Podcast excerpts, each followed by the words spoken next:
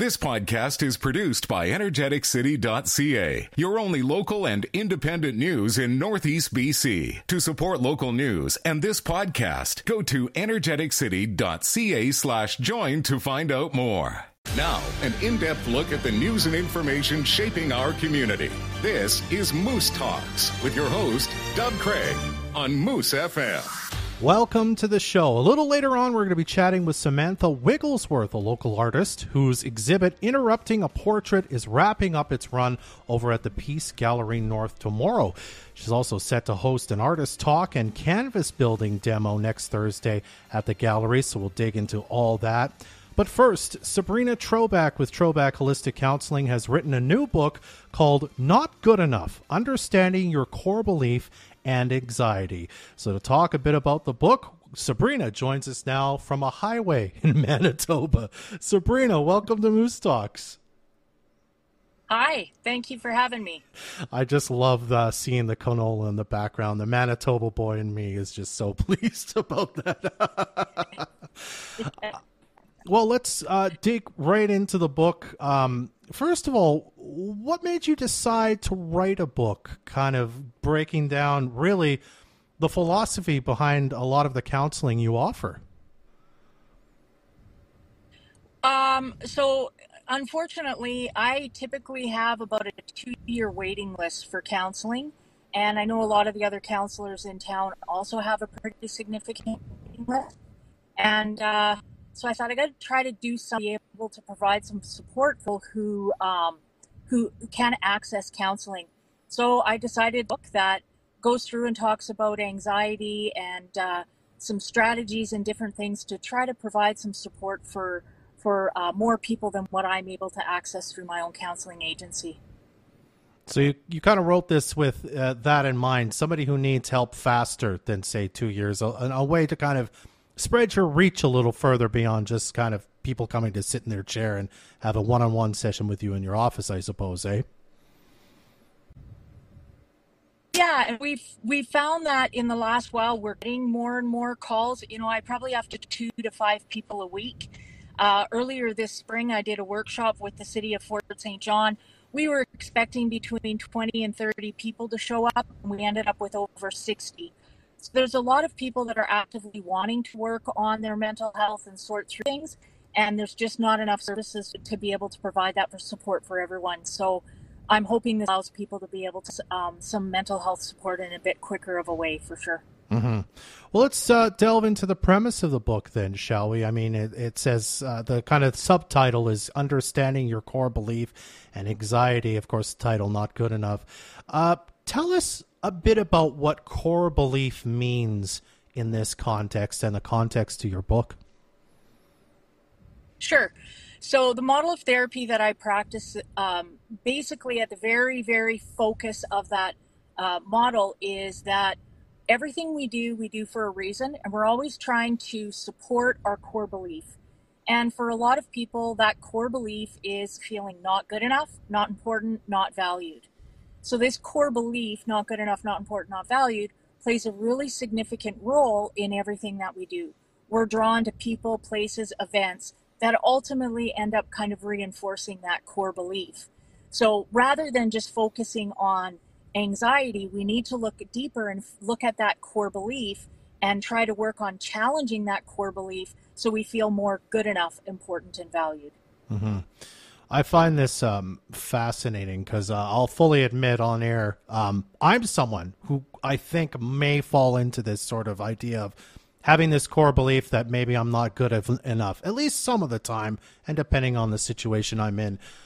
When you say we're attracted to things that sort of reinforce that, well, what does that look like exactly? Does that mean you're sort of putting yourself up to fail by believing you're already not good enough and – and you sort of make choices in your life and hang out with people who believe the same thing?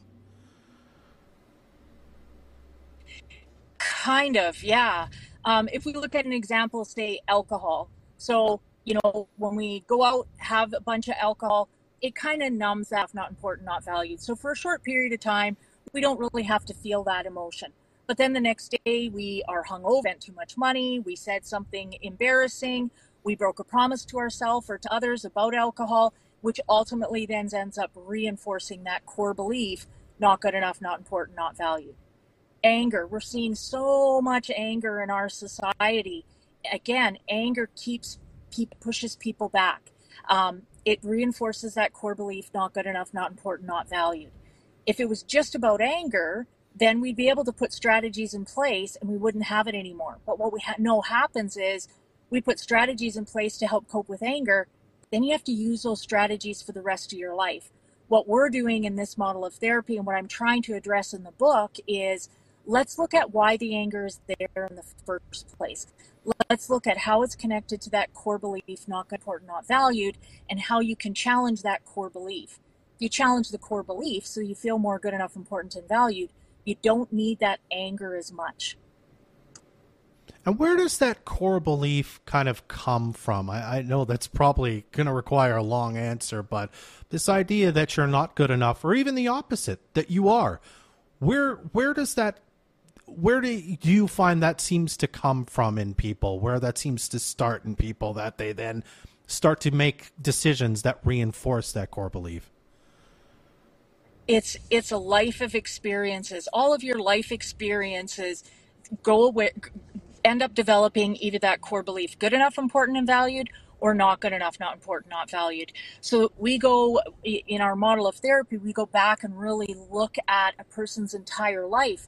And we're looking at all those experiences, not just the experiences, but how they were handled.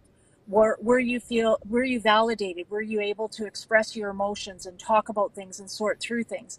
That's going to reinforce that core belief good enough, important, and valued if you went through experiences and you were kind of brushed aside, you were ignored, you grew up with violence or aggression or neglect, then you're going to develop more of that core belief not good enough, not important, not valued.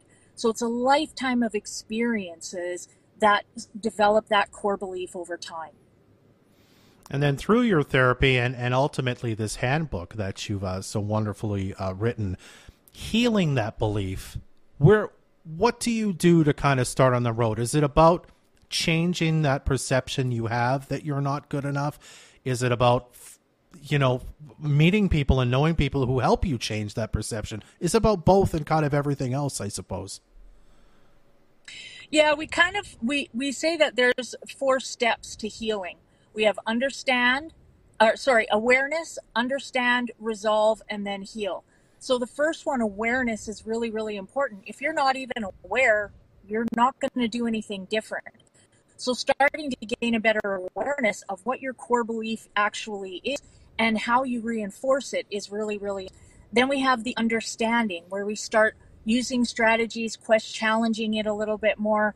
Then we have the resolve stage where we're really sorting through and figuring out the emotional impact of all of our life experiences that have created our core belief to where we are and our our emotions in general you know we're our society doesn't really like to feel much much emotions at all we're maybe okay to feel you know angry and happy but a lot of those other emotions like fear rejection abandonment uh, vulnerability mm, we don't like to feel those emotions. So when they come up we push them down. Holding in and suppressing emotions make it like we can't handle things as well either reinforces that core belief not good enough not important not valued. Now when you see something uh, you see this book on the shelf you walk by it and maybe you're not fully aware of what your core belief might be is this something you have to discover on your own that oh maybe this is what i'm feeling and then kind of pick up the book or in some cases reach out for you know more help from you and other sort of counselors to start healing that. I, I guess my question, my larger question is, can you know, can you find out that maybe you do need help, you know, through this book, or is this book sort of you have to recognize that maybe you could use some help, and then the book will be for you? Um, well, I think probably a bit of both. Mm-hmm. I think if you're going to the self help section look for a book, you probably already have a bit of awareness that you need to sort through something. You just might not be as sure of what it is. First part of the book really goes through and explains our core belief, explains how they develop over time. Um, one of the things I did when I wrote the book was I made it very hands on. So there's a lot of um, charts and different things where you can go in and fill out your own information and gain a much better understanding of what your core belief actually is. All right. Well, um, we're having a real hard time he- uh, hearing some of that. Uh, I'm afraid, uh, Sabrina, just with our connection and whatnot. Mm-hmm. So, what I will say quickly is, uh, you had said beforehand, the book's going to be available very soon in town. You're going to have some places set up for it. Uh, you also said you're going to be at the farmers market on, I guess that'd be uh, July 29th. I think is that correct? Yes, that's correct. Perfect. So you'll be able to check out and get yourself a copy of this very soon. Uh, if you want for more information, you can find uh, Sabrina Trobak's uh, uh Holistic Counseling on Facebook. They also have a website as well. Uh, Sabrina, thank you so much for taking a few minutes uh, to chat with us about this, and we'll have to chat again soon, okay? Sounds good. Thank you. All right, that's uh, Sabrina Trobak, who's uh, on her way back with her books as we speak, uh, crossing the prairies on the way. All right, we're going to chat with Sabrina, uh, pardon me, with Samantha Wigglesworth, a local artist whose exhibit is closing at the Peace Gallery North, uh, right after this on Moose Talks. Welcome back to the show. I'm very glad to be joined now by a local artist who's had a few exhibitions happening over the Peace Gallery North. The latest one, called Interrupting a Portrait, uh, is coming to an end tomorrow, but there's still an artist talk and canvas building demo coming up next week with the artist. We're very glad to be joined now by Samantha Wigglesworth. Welcome to Moose Talk, Samantha. Thank you for having me. Uh, I want to start first a bit kind of about yourself as an artist. Where where did your journey begin where you got into sort of the art that you're making now, or even just art in general? Art in general, I mean, it's the age old story of I've been drawing as long as I can remember. Mm-hmm. Um, I grew up uh, doing paintings with Donna Folk in town um, from age like 9 to 16. Um, I then went off to Art University down in Abbotsford, um, which kind of changed the avenue of my art, and that's where I discovered portraiture. Mm-hmm. And I've been kind of stuck with it since. uh, it's kind of followed me since. I uh, I really enjoy it. Mm-hmm. And I guess my my next question is is kind of what inspires you the most. I'm sure lots of things do, but do you find you keep going back to, as you say, in terms of portraiture? It's like people must inspire and, and kind of their their faces and their body language yes yeah definitely um, people inspire me you know portraiture and it's it's kind of funny because uh, there's this little story I tell. You know, it's it's funny being a portrait artist because you meet new people, and you get inspired by them, and then you have to have this really awkward conversation of i really want to paint your face. Um, and that's a really funny conversation to have.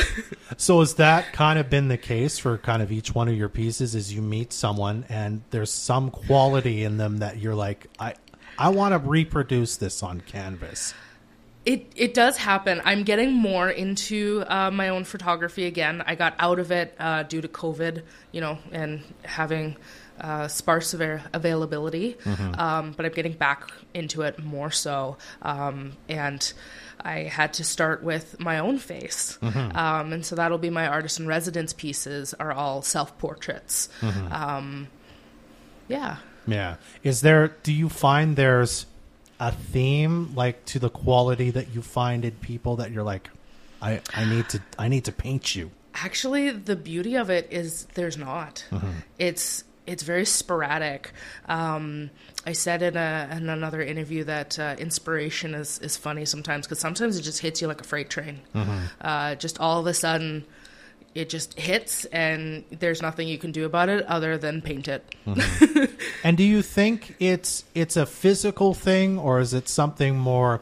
emotional or something spiritual you pick up or again is it really depends on the situation it depends on the situation depends on the person and you know, even looking at, you know, my different shows, they're all very different. They're all yeah. portraiture, but they're all very different. Mm-hmm. Um, and you can tell, you know, different things have inspired me and, you know, different avenues is what I was exploring. Mm-hmm.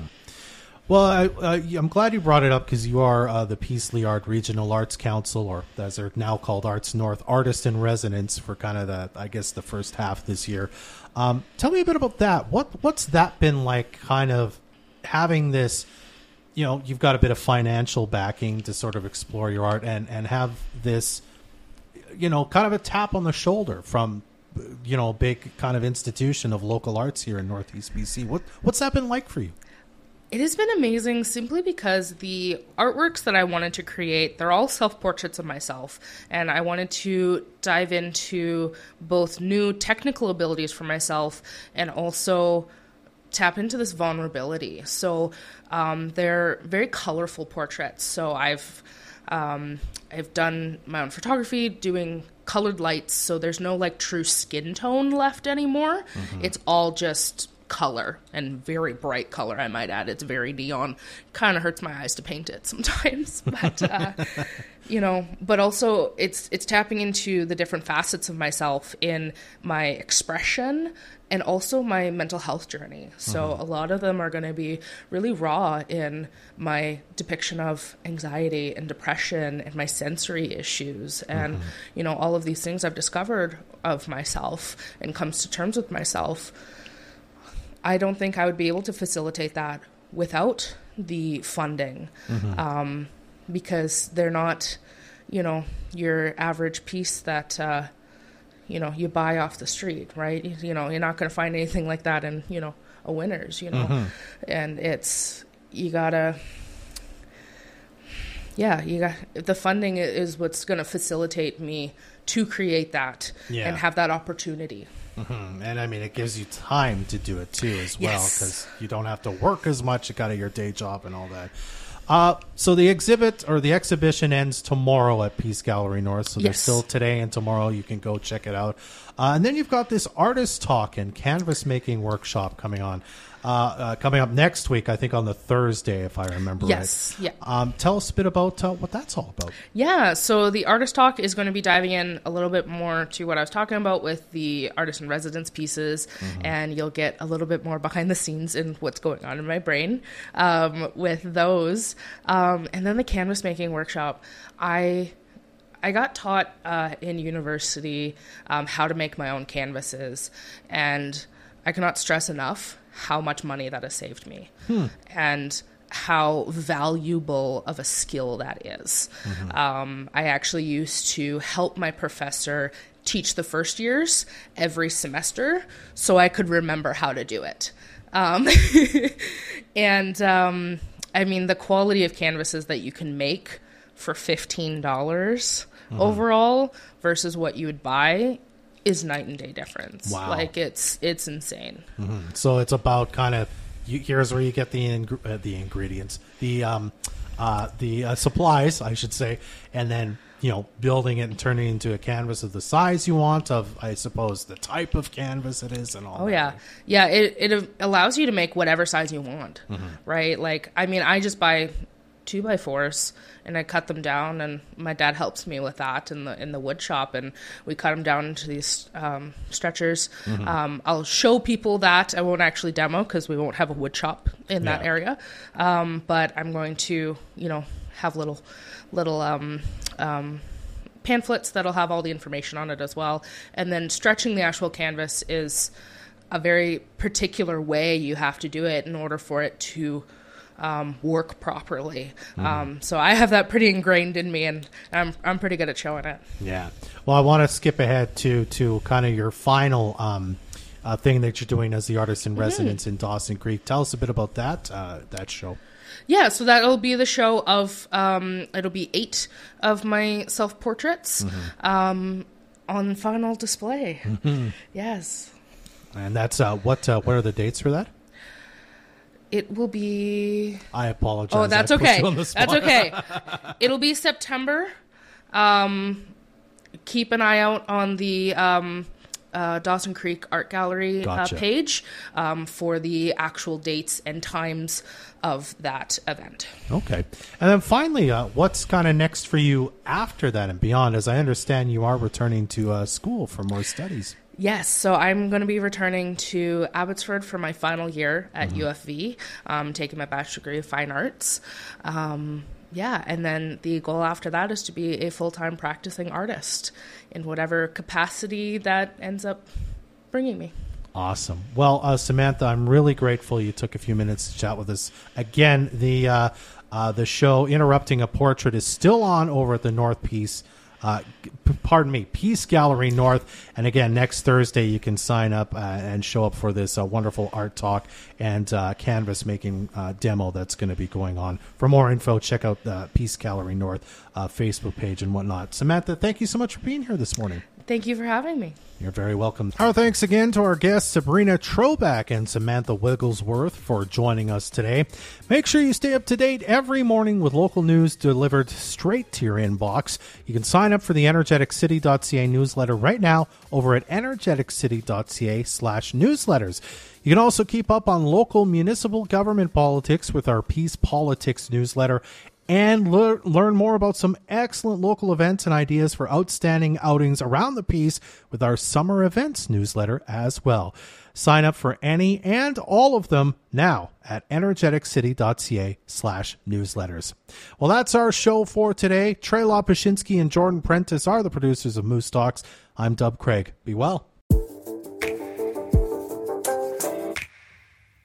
Thanks for listening to this energeticcity.ca podcast. Energeticcity.ca is your only local and independent news in Northeast BC. To help keep us independent and to support this podcast, go to energeticcity.ca slash join.